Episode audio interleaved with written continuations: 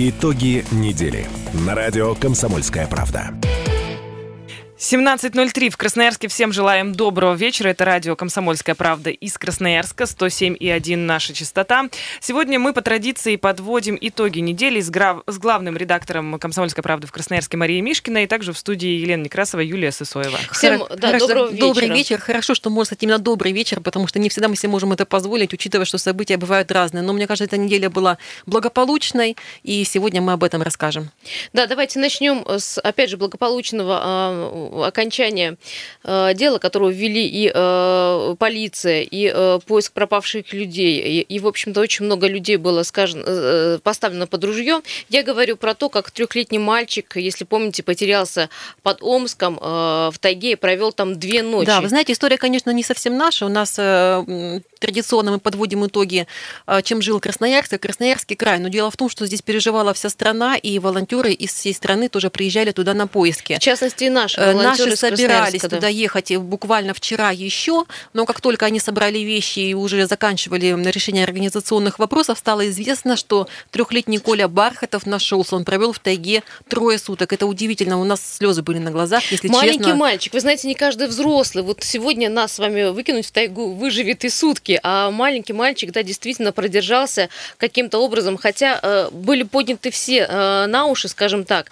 И э, как было, э, как было дело? Это вот поучительно удивительная история для родителей. Дело в том, что а, приехали родители по ягодам, по грибы, а ребенок спал в машине, его, в общем, оставили в спящей машине, мол, ну пусть спит, не будем ребенка будить. А, это часто, кстати, ситуация, которая ну, происходит. буквально на этой неделе мы обсуждали ситуацию, когда а, мать оставила ребенка в автомобиле на санцепёке и побеспокоились об этом только проходящие мимо люди. Ну вот здесь такая же история, когда ребенка оставили и ушли в лес собирать Он, видимо, ягоды. выбрался из машины и пошел, пошел гулять. Его нашли в 800 метрах, по-моему, да. от того места, где волонтеры да, расположили свой штаб. Можно я процитирую волонтера, что она рассказала? Та самая девушка, которая нашла ребенка. Как мальчик себя вел? Спросили ее журналисты, и она ответила. «А, он не плакал, ребенок находился в состоянии ступора, он стоял в болоте. Там такое место, остров заболоченный, а вокруг вода. Э, при моем росте 162 сантиметра вода была мне по талию. Коля выглядел отстраненным. Один из поисковиков взял его на руки. А какие слова ребенок произнес? Он прошептал, я хочу пить. Мы, конечно, сразу же дали ему воды, но немного, наши стандартные 50 граммов. Потом через какое-то время еще 50 граммов. Сразу много пить нельзя. Потом мы сняли с него грязную мокрую одежду, ребята достали кофту, укутали его в термоодеяло и стали выходить к штабу. Потом было много эмоций. Мама мальчика плакала, папа схватил своего ребенка на руки. Безусловно, это было огромной радостью для нас всех. Я на секунду скажу, что мальчика искали 600 человек, привлекли авиацию, квадрокоптеры, кинологов, э, очень много поисковых, поисковых, э, поисковых групп было. И, в общем-то, все без исключения, буквально без сна и отдыха эти двое суток, э, суток искали мальчика. А надежда таяла с каждым днем, и вслух конечно, этого никто не говорил, конечно. но предполагали, что все закончится трагично. И такое чудо. В общем, все, конечно, все мы очень рады за детьми. Давайте все-таки следить это, конечно, в первую очередь ответственность А вы родителей. знаете, сегодня буквально, буквально поймала Оксану Василишину, это руководитель организации поиск пропавших детей, уже улетающий в самолете, и спросила вот ее, скажем так, эмоции по этому поводу, и эмоции, и пожелания от Оксаны Васильевны. Давайте послушаем. Вы сами прекрасно понимаете, сначала это был у нас шок, что такого маленького ребенка взяли в лес и оставили его в машине одного. Потом переживали, наверное, со всей страной, что он был не найден. И в результате, когда нам сообщили, что ребенок ребенок живой, провел двое суток в лесу и найден. Это тоже для нас был, конечно, и радость, и шок, и, и не знаю даже, как еще описать эти все эмоции. Мы готовы уже были выезжать, у нас формировался экипаж для выезда туда на помощь. Ну вот, все пошло, слава богу. Все может случиться в лесу, поэтому таким маленьким, да даже не маленьким, а детям и до 10 лет, мне кажется, там вообще делать нечего или хотя бы смотреть за детьми, не оставлять их одних ни в коем случае. Вы знаете, на э, сайте поиска пропавших детей даже есть теперь большая памятка для тех, кто собирается выезжать или выходить в лес с детьми, и еще памятка о том, в общем, что нужно брать с собой. Вы знаете, вообще потерять ребенка нечего делать. Я однажды потеряла своего ребенка в супермаркете трехлетнего. Вот он стоит вот за тобой, ты отвлекся на какие-то продукты. Я бегала, искала, чуть с ума не сошла. Мы подключили все, там, кассиры, охранники, мы давай отсматривать камеры. Он стоял возле какой-то полки, может быть, мы там там трижды прошли мимо, его как-то, не знаю, не заметили. То есть это действительно дело такое очень... Моментальное. Очень, конечно. А логики передвижения ребенка вообще нет, вы понимаете. Поэтому... Только в лесу нет ни охранников, ни кассиров, и некого, собственно говоря, попросить о том, чтобы как-то помочь. И поэтому приходится вот подключать все возможные силы, чтобы находить детей. Но, конечно, хотелось бы, чтобы родители были более ответственные, потому что у нас и взрослые это частенько теряются, не говоря уже о детях. Я хочу напомнить телефон 228 0809, телефон прямого эфира. Конечно, вы можете подключаться на, к любой нашей теме, которую мы сейчас обсуждаем. И еще а, хорошая тема, которая вызывает, ну, сейчас, конечно, улыбку, но люди, которые попали в эту ситуацию, конечно, были очень и очень перепуганы. Давайте поменяем тему. Меняем тему.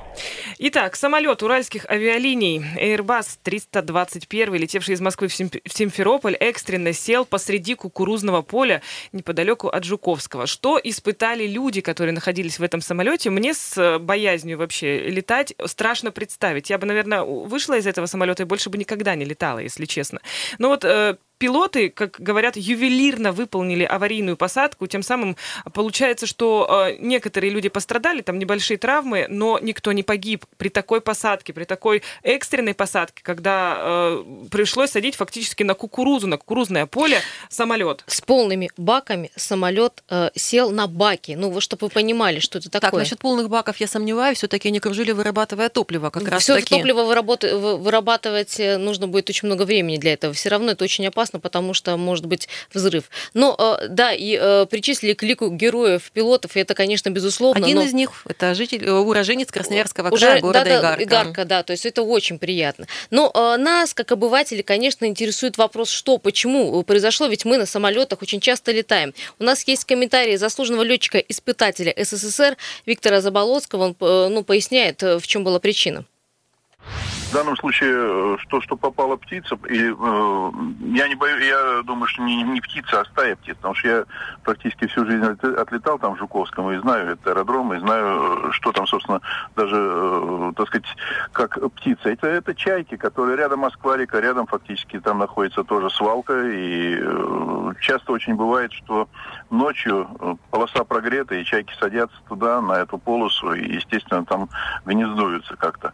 Вот, поэтому, естественно, возникает такой вопрос, что нужно, как правило, через, перед э, полетами массовыми э, то это дело разгонять, потому что ну, одна чайка там ничего особенно не будет. А вот если стая попадет, а это было у нас неоднократно, кстати говоря, на этом аэродроме, понимаете, здесь э, есть цикл работ, который, собственно, осуществляется. В данном случае, смотрите, самолет взлетает он э, выполнил отрыв, э, он какую-то высоту набрал, начал убирать э, шасси, перевел самолет в набор. В этот момент происходит, так сказать, сам по себе процесс э, отказа двигателя, пожар там или, так сказать, какие-то, так сказать, параметры, которые выходят за пределы, и летчик принимает решение садиться в двигатель. То есть это шасси еще и убираются, цикл, то есть шасси убрались, створки начинают закрываться. Тут даже, во-первых, некогда, э, так сказать, выпускать, потому что в данной ситуации смысла нет никакого. Вы садитесь вне поля, это действительно будет очень мощное повреждение. Тем более, э, ну, у нас на слуху вот последний случай, когда действительно шасси э, настолько повредили, что случился пожар. А здесь вне поля, естественно, самые короткие, так сказать, движения по полосе, вот этот пробег, если можно так сказать название сделать такое, то грамотное, очень нормальное решение. Да, я хочу напомнить, что э, эта экстренная посадка случилась из-за того, что в двигателе э, самолета попали птицы. И птицы образовались э, из того, что там рядом кукурузное поле. Хотя по правилам в радиусе 15-20 километров от аэропорта никаких сельхозугодий быть вообще не должно. А мы интересовались, как у нас обстановка, конечно, потому что у нас конечно. уже крупный международный аэропорт, и тоже тема-то актуальная. Как защищают аэропорт от птицы, в частности наш аэропорт, прокомментировал эту ситуацию Александр Галаков, начальник службы авиационной безопасности аэропорта Енисейск. Давайте услышим. В общем, аэродромная служба такая есть, она при каждом аэродроме. Заставят шумовые завесы, там, имитация диких птиц, там, некоторые там даже эксплуатируют диких птиц, там, которые выгоняли, выгоняли. Ну, а самое главное, это чтобы рядом с летным полем не было ни свалок, ни мест для кормления птиц. Вот и все. Если посадили бы они что-нибудь другое, там, или там картошку, допустим, это не привлекло бы там ворон. Ну вот несогласованные действия эксплуатанта аэродрома и рядом лежащих там хозяев земли привело к такому вот я думаю, что это, основная причина вот этого. А вот в Красноярском аэропорту нас заверили, вокруг у нашего аэропорта нет ни свалок, ни кукурузных полей. Ни каких-либо иных полей. Абсолютно, да. Э, есть все механизмы для отпугивания птиц, поэтому у нас такое не должно ну, даже случиться. на скидку мы часто ездим в Емельяново и окрестности знаем. Я тоже не припоминаю, чтобы у нас там были поля или что-то такое угрожающее. По-моему, у нас с этим все в порядке. А вы знаете, подобная ситуация была в 90-м году, когда Ту-154 э, компания Аэрофлот вылетела из Швейцарии в Шереметьево. Это прекрасная статья, есть у нас на сайте. Друзья, обратите внимание, почитайте, это интересно, потому что ну, историческая как такая справка сравнения будет полезна всем, кто сейчас обсуждает вот, э, вот этот полет э, самолета Уральской авиалинии. Насколько я знаю, многие пассажиры этого самого рейса, который аварийно сел в Подмосковье, все-таки отказались потом лететь. Не знаю, куда они возвращались домой или добираться будут до пункта каким-то иным транспортом, видимо, железнодорожным. Ну, фобия полетов есть у людей те, особенно кто это пережили, не смогли преодолеть свой страх и не смогли снова подняться по трапу.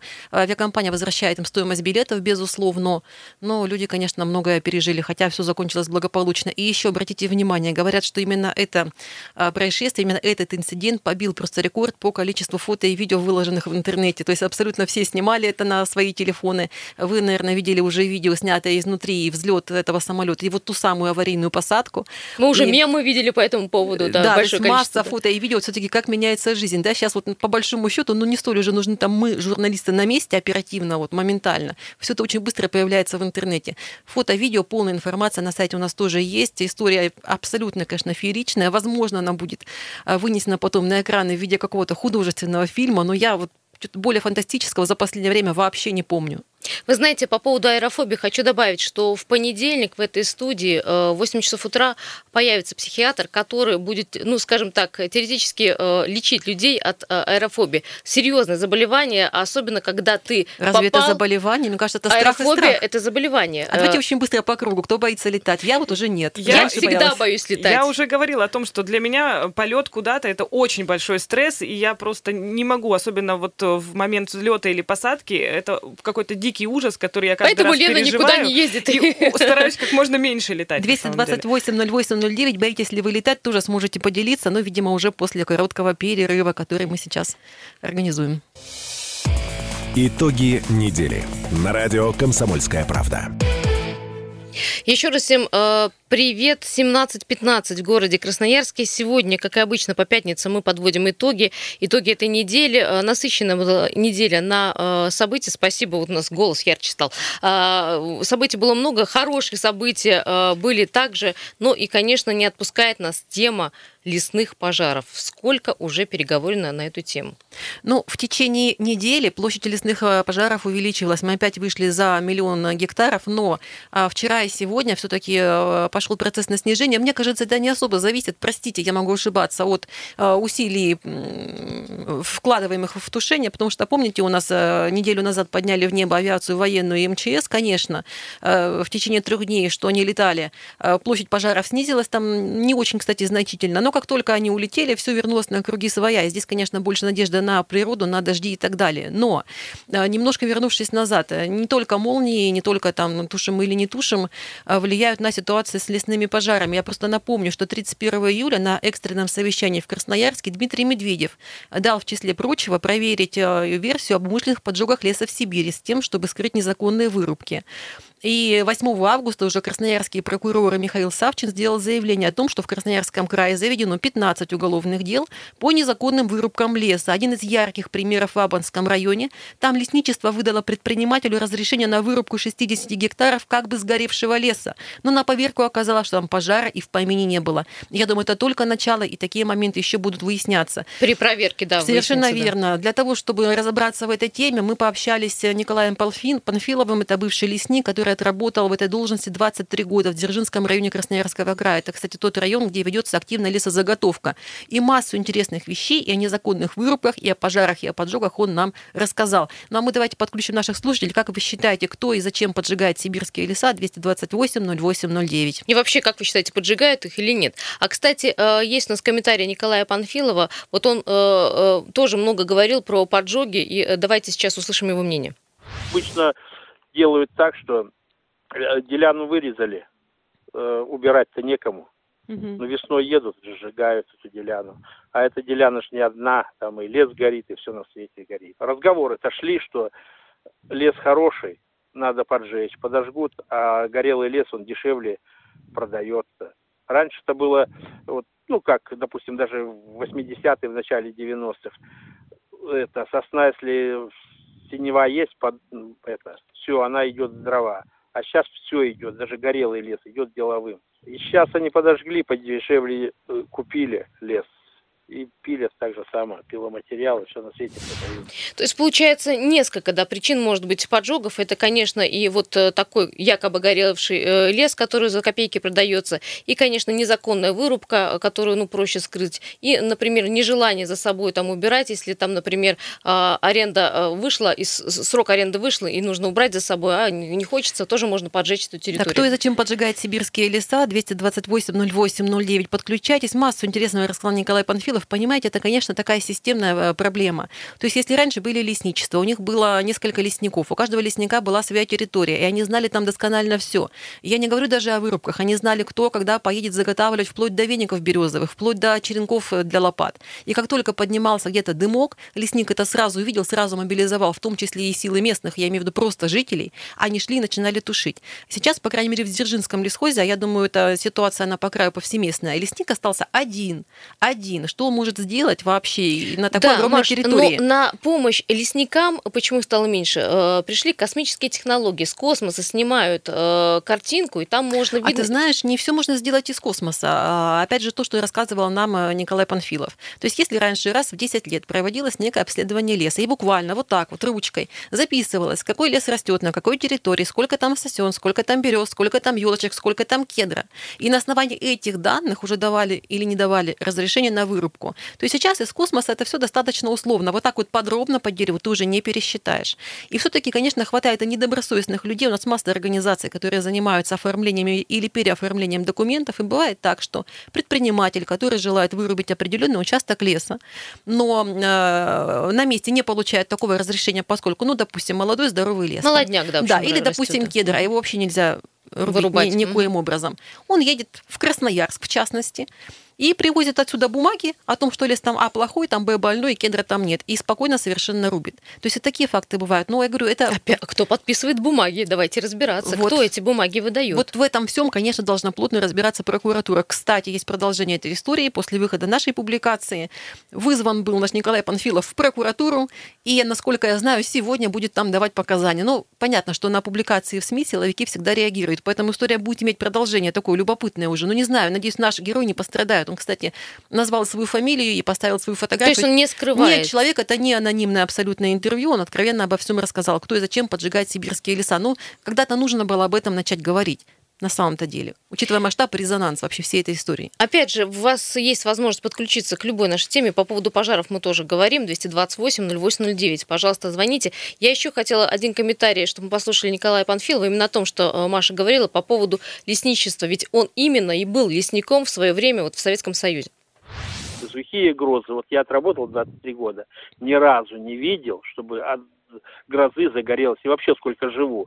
И угу это, до этого работал в тайге, постоянно скота пасли, все, сколько, что под грозы загорелось, ни раз не помню и не видел даже. даже Попадает, это... очевидно, все, разрывает в клочья, все валяется, все, но ни разу не горело. Даже не обугленная сосна была там или листвяк, в основном листвяги бьет. Обязательно все равно надо э, это тушить. А если вот сейчас дождей долго не будет, он будет до зимы гореть, и выгорят какие площадя. И надо охрана, все равно должна быть лесоохрана. Лесоохраны нету, не существует, и к этому никто не стремится. Раньше, если было лесничество, лесники ну, у себя на каждой на своем месте, не было таких пожаров никогда. А сейчас такие объемы горят, и никому ничего не надо. На речках, где отдыхают, постоянно там опахивали мы заранее, весна еще, ну как, еще снег только сошел, раскапываем, ну, на тракторе места эти огораживаем как-то, чтобы не горело оттуда. Угу. Проводили профилактические работы эти все. А сейчас никто ничего не делает. Все позаросло, вот и жгут. Угу. В общем, Но... во-первых, сухие грозы, да, не всегда причина ну, пожара. Я не стала спорить первое, со специалистом, да. я сама с ними разговаривала. Я, в общем-то, верю в сухие грозы, если честно, потому что пожары, ну, буквально которые... вчера мы отдаленных... разговаривали с экспертом, вот в нашей студии была большая программа на тему лесных пожаров. Он сказал, что сухие грозы это просто а, такая ин- интерпретация того, что есть на самом деле. Не совсем корректный это термин. То есть действительно грозы гремят и дождь идет, но молния бывает э, бьет так, что она бьет в то место, где дождь не идет. То есть она такая, скажем так, косая молния. Но мы же с вами выезжали, плане... вы же сами видели деревья, в которые объективно попадают молнии сгоревшие. Ну, то есть это явление так или иначе существует. Здесь не в том, наверное, вопрос. Э, ключевое слово во, все, во всем нашем разговоре, наверное, профилактика. Профилактика. Но как ее сейчас осуществлять, я ума не приложу, потому что нет людей. Эта система развалилась, лесхозы развалилась, никто не контролирует. Это все возрождать, все поднимать. И мы сейчас огромные деньги вкладываем в тушение. Вы знаете, Красноярскому краю 700, по-моему, э, миллионов да, выделили, да, да 700 миллионов на тушение Дмитрий пожара. Говорил, да. Я не думаю, что этих денег вообще хватит на какую-то такую большую масштабную работу. Мы знаем, сколько стоит авиация, поднять ее в воздух, вылить эту воду, и какую площадь потушить не очень-то большую. И какую экономическую выгоду это, да, Конечно, вот если бы пересмотрели бы финансирование и возродили бы систему профилактики, тогда, конечно, в будущем, не сразу, но мы, наверное, эту проблему начали бы а решать. А мы вчера сошлись на мнении, что нужно на эти деньги э, просто строить какие-то лесопожарные центры, это в отдаленных районах, да, чтобы не возить эту воду, не, не поднимать всю авиацию с Красноярска, с Кривого центра, чтобы вести ее куда-то и, конечно, на север. силовики, потому что масштаб, я думаю, у нас а, не хочется никого обвинять, но масштаб вот таких вот вырубок, и потом, которые скрываются, в том числе и огнем, он, конечно, достаточно велик. Силовикам нужно тоже здесь активизироваться. Ну да, действительно, потому что если будут найдены вот эти вот, скажем так, черные лесорубы, которые сжигают за собой отрасль все дотла. очень доходная, отрасль очень криминальная. И для определенных районов, вот Лесосибирск, да, там, угу. там у нас много этих лесопилок, Богучанский район, Дзержинский район. Да у нас даже в Березовском районе бывают Там такие поди поборись. Вот, по крайней мере, один лесник, бывший или нынешний, конечно, даже и не рискнет, не рискнет этим заниматься. Потому не пойдет он на пятеро мужиков. конечно, огромные. Не, вообще, вы представляете, какой э, криминал может быть вообще. Э, ну что, эта тема у нас будет еще до э, конца осени. Я думаю, актуальна. Давайте хотя бы с понимаете. мы будем подводить хотя уже бы итоги. сами леса не жечь, впереди выходные. Давайте не, не жечь костры, не бросать их и осторожнее с мангалами, как минимум. Меняем тему. Меняем тему. Ну, а сейчас э, к теме серьезной и очень печальной. Э, Наверное, э, все слышали эту историю, и вот сейчас по поручению председателя Следственного комитета России завели уголовное дело об убийстве малолетней девочки в Красноярске. И это дело взято сегодня на контроль в Центральном аппарате ведомства. Давайте расскажем, что это за история была ужасная, правда, история, которая вот будоражит мозг. 15 августа в Ленинском районе возле одного из общежитий обнаружили тело четырехмесячного ребенка, эта девочка, как выяснилось достаточно быстро, этого ребенка выбросил из окна собственный отец. Мать была дома, а, был еще один ребенок, семья абсолютно неблагополучная. А, по предварительным данным, все они употребляли, ну, я имею в виду взрослые, употребляли наркотики. По-моему, трое детей еще есть у этой женщины, но с ней не живут, она лишена прав в отношении одного – Трое э, детей а живут а воспитываются с, у первого, у с первого, первого мужа. мужа. Да, трое детей, в общем, э, сейчас находятся в надеж... более надежных руках, скажем так. Ну, понимаете, когда происходят э, такие истории, очень часто бывает, что семья не привлекалась, на учете не состояла. Мы знаем все эти казенные формулировки, но они есть. А в данном случае ситуация-то иная. Почему вопиющий, почему такой резонанс? Потому что они состояли на учете и привлекались, он, кстати, ранее судимый, и дети изымались. И к таким семьям, конечно, должно быть пристрастнейшее внимание. То есть я не понимаю, как можно одного ребенка изъять и понять, что там опасно, а за остальными даже не следить и не смотреть. А как можно было изъять ребенка, а потом вернуть его и сказать, что, в общем, родители справились, вот То есть как наш, ну, есть какой-то даже регламент, там определенного количества посещений. Я не думаю, что не знали социальная служба о том, что происходит в этой семье. И полиция, и при администрации такие службы есть. Давайте озвучим наш вопрос. Кто, по-вашему, виноват в трагедии? Опека, э, равнодушные соседи или, в принципе, пробелы в законодательстве законодательстве 228 08 09. Обязательно об этом нужно поговорить. Да, ну вот сейчас звонок не будем брать. Вы перезвоните нам, у нас сейчас новости э, пойдут. У нас, кстати, есть и э, комментарий э, Ирины Мирошниковой, это уполномоченная по правам ребенка по Красноярскому краю. Там, кстати, и по ответственности сторон есть тоже неплохие комментарии, неплохие слова. Да, вы можете свои комментарии оставлять также, я напоминаю, есть Вайбер, WhatsApp, это для тех, у кого нет времени, позвоните или кто стесняется или боится, также можно это сделать анонимно. Плюс 7 391 200 228 0809. Звоните, пишите. Итоги недели на радио «Комсомольская правда». Еще раз э, добрый вечер. Продолжаем. Да, это итоги недели. Э, тема очень серьезная. Мы ее заявили до ухода на новости. Я напомню, что э, в Красноярске отец выбросил свою четырехмесячную дочь с четвертого этажа. Девочка погибла. Соседи рассказывают, что родители неблагополучные, и семья была неблагополучная, да. а в службе опеки знали, что такая есть семья. Юля, а вот чего да, родители знали, начали, что... то есть, а чего соседи начали рассказывать это только сейчас журналистам о том, что семья была неблагополучная? Вообще-то могли бить тревогу, могли звонить, могли звонить анонимно анонимно. Вообще и... соседи били тревогу, потому что в 2019 году поступало три сообщения от соседей. А, даже Все так. обращения с сотрудниками полиции были отработаны на момент прибытия стражей порядка. А правонарушений зафиксировано ну, конечно, не было. один ребенок изъят, потому что было опасно еще давно, несколько лет назад. Оба наркоманы, и значит все это нормально. Все, все знали, хорошие, да? ну, хорошие люди. У нас да? же как угу. всегда получается, приезжает полиция, говорит, ну у вас же ничего не случилось пока, поэтому мы сделать ничего не можем. Кто виноват в трагедии опека, равнодушные соседи или пробелы в законодательстве? Законодательстве. Давайте поговорим. 228-08-09. Добрый вечер. Слушаем вас. Добрый вечер, Дмитрий Красноярск. Слушаем. Я тоже, да, этот репортаж видел. Ну, с другой стороны, вы правильно заметили, соседи знали э, в подробностях. Женщина, вот, которая там давала интервью, тоже знала, что принимает наркотики. Вот э, с правами как с водительскими? Э, человек попадает в психдиспансер, он же повторно права уже не получает пожизненно. То есть, если психушка у нас лежал, стоит на учете, то все. А здесь вот, получается, ребенка забрали, Э, родители вроде как на ноги встали и опять вернули. Но тоже, наверное, не совсем правильно. С другой стороны, это опять же работа участкового, я так думаю, и вот этой э, службы опеки. Ну, э, почему не ходят, не звонят? Я вот в свое время вырос и жил в Железногорске, но я просто помню, вот я такие соседи попадались, так, по-русски сказать, побздевывали, не дай бог принять рюмку, потому что участковый знал все. И всех держал на, на поводке, на, на коротком. Ну, здесь вот просто или разгазованные такие вот, э, вот эти жильцы, или же просто участковые, ну, грубо говоря, э, так для галочки папку завел, знаешь, что там есть такая семья. Ну, надо сказать, что это было в общежитии, ну, в общем, понимаете, тоже. Общежитие такое... Ленинского района, да, давайте не лукавить, там понятно. Тем более, да, общежитие, тем более должно быть на контроле. Общежитие в таком э, районе находится, грубо говоря, Чикаго, да, то есть в первую очередь он должен посещать в два, в два раза больше контроля сюда. Зачем он ходит в элитные дома и смотрит, что там все блестит чисто и красиво? Ну вот, мне кажется, так вот. И с него и спрос должен быть. И вот с этой опекунской э, системой. Они же, посмотрите, ну они же должны ходить, они же и немалые деньги сейчас получают. Государство им, в принципе, балует их, и зарплаты добавили.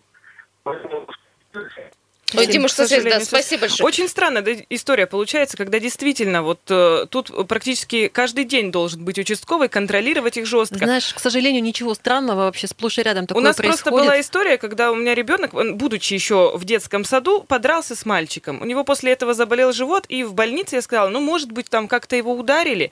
В общем, э, естественно, мы на следующий день в школу не пошли, э, в детский сад, прошу прощения, но в больницу эту информацию передали в полицию тебя задергали потом, и да, с утра мне начали звонить из детского сада и говорить, у нас тут куча полиции, нас тут проверяют, шерстят, что случилось, где ребенок, все ли в порядке. И потом приходили к нам домой, смотрели, в хороших ли условиях живет ребенок. То есть ну, нас прямо пр- проверили по полной программе. А тут такая история, когда действительно нужно проверять. Кто виноват? Опека, равнодушные соседи или пробелы в законодательстве 228 08 09. Звоните. Добрый вечер. Слушаем вас. Добрый, добрый вечер, друзья мои трагичная история. Я вот еду, у меня, знаете, аж холодок по коже, значит, по спине пробежал, вот, жалко эту девчушку. Вы знаете, сейчас вот как бы вот вы поиск виновных. Да, аптека, там четыре человека на район, там или пять человек. Виноваты те, другие. А где мы были, равнодушные люди, о которых говорят, не бойся врагов, предателей, того, другого, бойся. А теперь они все где? Виновато государство в одном. В чем? Бытие определяет сознание. Почему эта семья жила в общежитии? Скорее всего, не было работы, не было заработной платы и т.д. и т.п. Вот с чего надо начинать. Вы думаете, это единственный случай? Вы как-нибудь сделайте рейд по общежитию, у нас, скажем, Красноярский 84. Вы посмотрите, что там творится. Это даже не гетто, это Освенциум, понимаете? Освенцим Я понимаю, понимаю, о чем вы. Спасибо за звонок. Мне кажется, вот отчасти, отчасти психологически, да, то есть если встать на, на позицию сотрудников органов опеки, вот есть у них это общежитие, и оно сверху донизу на 90% вот такое. Давайте не будем лукать, что у нас все районы одинаковые, везде все хорошо и красиво, как вот говорят, нам нет плохих школ или хороших. Нет, есть у нас районы похуже, есть получше, есть совсем маргинальные. Когда сверху донизу иди, и что тогда делать? Всех детей, видимо, забирать? Может быть, вот так, может быть, вот поэтому закрываются глаза. Я хочу процитировать э, коменданта того самого общежития Татьяну Викторовну. А, это к вопросу, вот кто что знал, а кто чего не знал. Она рассказала, значит, семья живет у нас с 2014 года. Я лично не видела, употребляли ли они наркотики, но соседи не раз вызывали полицию к ним по этому поводу. А, семья постоянно ссорилась. А, про Игоря говорят, что он регулярно употреблял наркотики, супруга не работала, сидела с детьми, жили они на пособие. Старший ребенок Ярослав никуда в основном не выходил, с мамой не гулял, все время был дома и играл в коридорах общежития. Семья жила только на детские пособия. То есть все все знали. Ну, видимо, совсем безнадежная ситуация. 228-08-09. Кто виноват? Опека, равнодушные соседи или государство? Вы знаете, э, на, отчасти на этот э, вопрос есть ответ Ирины Мирошниковой, полномоченного по правам ребенка э, по краю, о равнодушии. Именно она об этом и говорит. Когда что-то случается, тогда соседи комментируют все, что было. Но до тех пор, пока ничего не случилось, вот как бы информация от соседей поступает не всегда. Я не говорю применительно к этому случаю, но вот такая закономерность есть. Помните, в, Еловке, в Емельяновском районе, лет семь тому назад семья сгорела, ребятишки, малыши. Семья, да и семья, жили себе, жили, многодетная семья в неблагоустроенном доме. Как только сгорели, так сразу соседи начали комментировать, какая семья была безобразная, как они не исполняли свои обязанности. Вот меня вот эта вот природа вот этого качества человеческого, она меня тоже очень сильно интересует. А вот если сообщали, а куда сообщали, а кому сообщали? Вот понимаете, не знаю. Вот мы бы забили, как вы думаете, тревогу, если бы нам сообщали с вами. Вопрос неравнодушия, он тут первичен. Вот произошло преступление. Если были какие-то звоночки, сигналы, основания, подозрения, ну, надо было заниматься, поэтому-то опеку сейчас и будут проверять. Будут проверять так, что у меня сотрудница, бывший начальник ПДН города, она тоже пойдет на это совещание, пока я здесь три часа буду проводить. То есть это все будем устанавливать, избирательства на самом деле будут детальные. Я всегда говорю, предлагайте. Вот давайте предлагать людям, не будьте равнодушными. Если у вас есть какие-то основания, сообщите, да мы проверим. Мы аккуратно проверим, мы не обидим никого, но мы на самом деле вот отнесемся, мы проверим. Это не единственная структура, куда можно обращаться на самом деле. Но вот, э, тем не менее, у меня таких случаев много, у меня есть, мы же проверяем. Порой подтверждается, порой не подтверждается. Но есть основания. Ну, люди, не проходите мимо. А как иначе еще это увидеть? Вот где и как услышим мы это? Проблема, конечно, вообще серьезная. Вот я тоже понимаю, что э, первый шаг куда звонить? Ну, в полицию, да? В полицию особо, честно говоря, анонимно не позвонишь. Они все равно к тебе приедут, Проверят, опросят, да. они запишут твою фамилию, твой адрес и так далее. А я... ты будешь бояться того, что с тобой конечно, разборки соседей Конечно, устроят. я понятия не имею, что будет дальше с этой информацией. Я больше чем уверена, что обязательно тот, про кого я сообщила, обязательно узнает, кто это сделал. Это тоже психология И работает. тебя затюкает и участковый, конечно, и соседи. Конечно. Ну, конечно. С одной стороны, ну, с другой стороны, я живу в благополучном доме, в нормальном обычном доме. У нас там, ну, большинство людей нормально, железнодорожный район, улица Красномосковская, вот скажу. И, конечно, если у нас в какой-то квартире будет такое происходить, для нас это ненормально. И мы, конечно, обязательно сообщим. Но как живет общежитие Ленинского района, я понятия не имею. Может быть, для них вообще это в порядке вещей. Туда нужно, конечно, заходить и шерстить сверху донизу сейчас. Я еще одну цитату, если позволите, э, про, про эту семейку. Значит, э, старшего ребенка, он, он в смысле тот самый папаша, тоже хотел выбросить из окна еще в прошлом году тоже в, в прошлом году. А сегодня, после случившегося, мать спокойным тоном сказала соседям, он все-таки выкинул ребенка. Вот, вот вам, все-таки выкинул ребенка. Он все-таки выкинул ребенка. Вот он портрет явления. Ну а кто виноват? Равнодушные люди, опека. 228-08-09. Давайте дадим э, возможность высказаться. Здравствуйте, слушаем вас. Здравствуйте, меня зовут Алексей. Э, я сейчас слышал э, интервью Мирошниковой, да? Ну и я э, в плане своей работы был на месте там именно. Э, знаете, э, соседи вызывали полицию. Э, охрана, которая в общежитии вызывала полицию, вызывала полицию э, именно на плохое отношение к детям, э, разгульный образ жизни. Она показывала, охрана, журнал, в котором написано каждую неделю вызов полиции, там в 9 вечера, вызов полиции каждый вечер. Мы почему говорим сейчас, что никто ничего, соседи как бы, все соседи, все все знали, и, и все вызывали. Вопрос, почему не пришли и не отреагировали, вот это уже другой вопрос. Потому что у нас таких случаев в Красноярске нет. Даже та самая подпорная стена, которая рухнула на Свободном, все телеканалы про нее э, сколько раз э, говорили, ребята, будет беда, ребята, будет беда. Беда случилась, виновных не нашли. А можно у вас спросить, а... вот э, звонили соседи только исключительно в полицию или еще куда-то обращались? Я думаю, опека все знала, конечно. Полицию, в полицию. Полицию, ну да, Они звонили куда именно еще? в полицию. Да. Полиция, э, вы знаете, если сейчас взять любого участкового в каждом районе и сказать, отец лихой, назови мне 5-6 семей, куда я должен прийти. Он назовет 10. Спасибо. Потому что у нас нищета. Абсолютно Спасибо. вопиющая Ну вот история, вопиющая, конечно. Передача информации, либо здесь был какой-то косяк. И понимаешь, либо... Юль, вот сейчас накажут кого-то из опеки, из полиции и так далее, но уже не легче никому от этого. Ребенка ты не вернешь. Ведь его можно было спасти, его Да, но можно было спасти. Сколько, таких, если, если действительно наверное, было много, столько да. сигналов, Мгм. значит, его можно было сохранить ему жизнь этой несчастной девочки.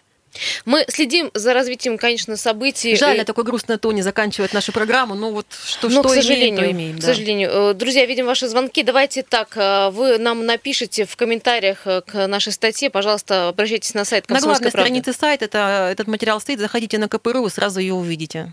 Хороших э, вам выходных, хорошей погоды. И, Правда, если что-то вы увидите, сообщайте, пожалуйста, куда надо. Спасибо. Итоги недели. На радио «Комсомольская правда». Реклама.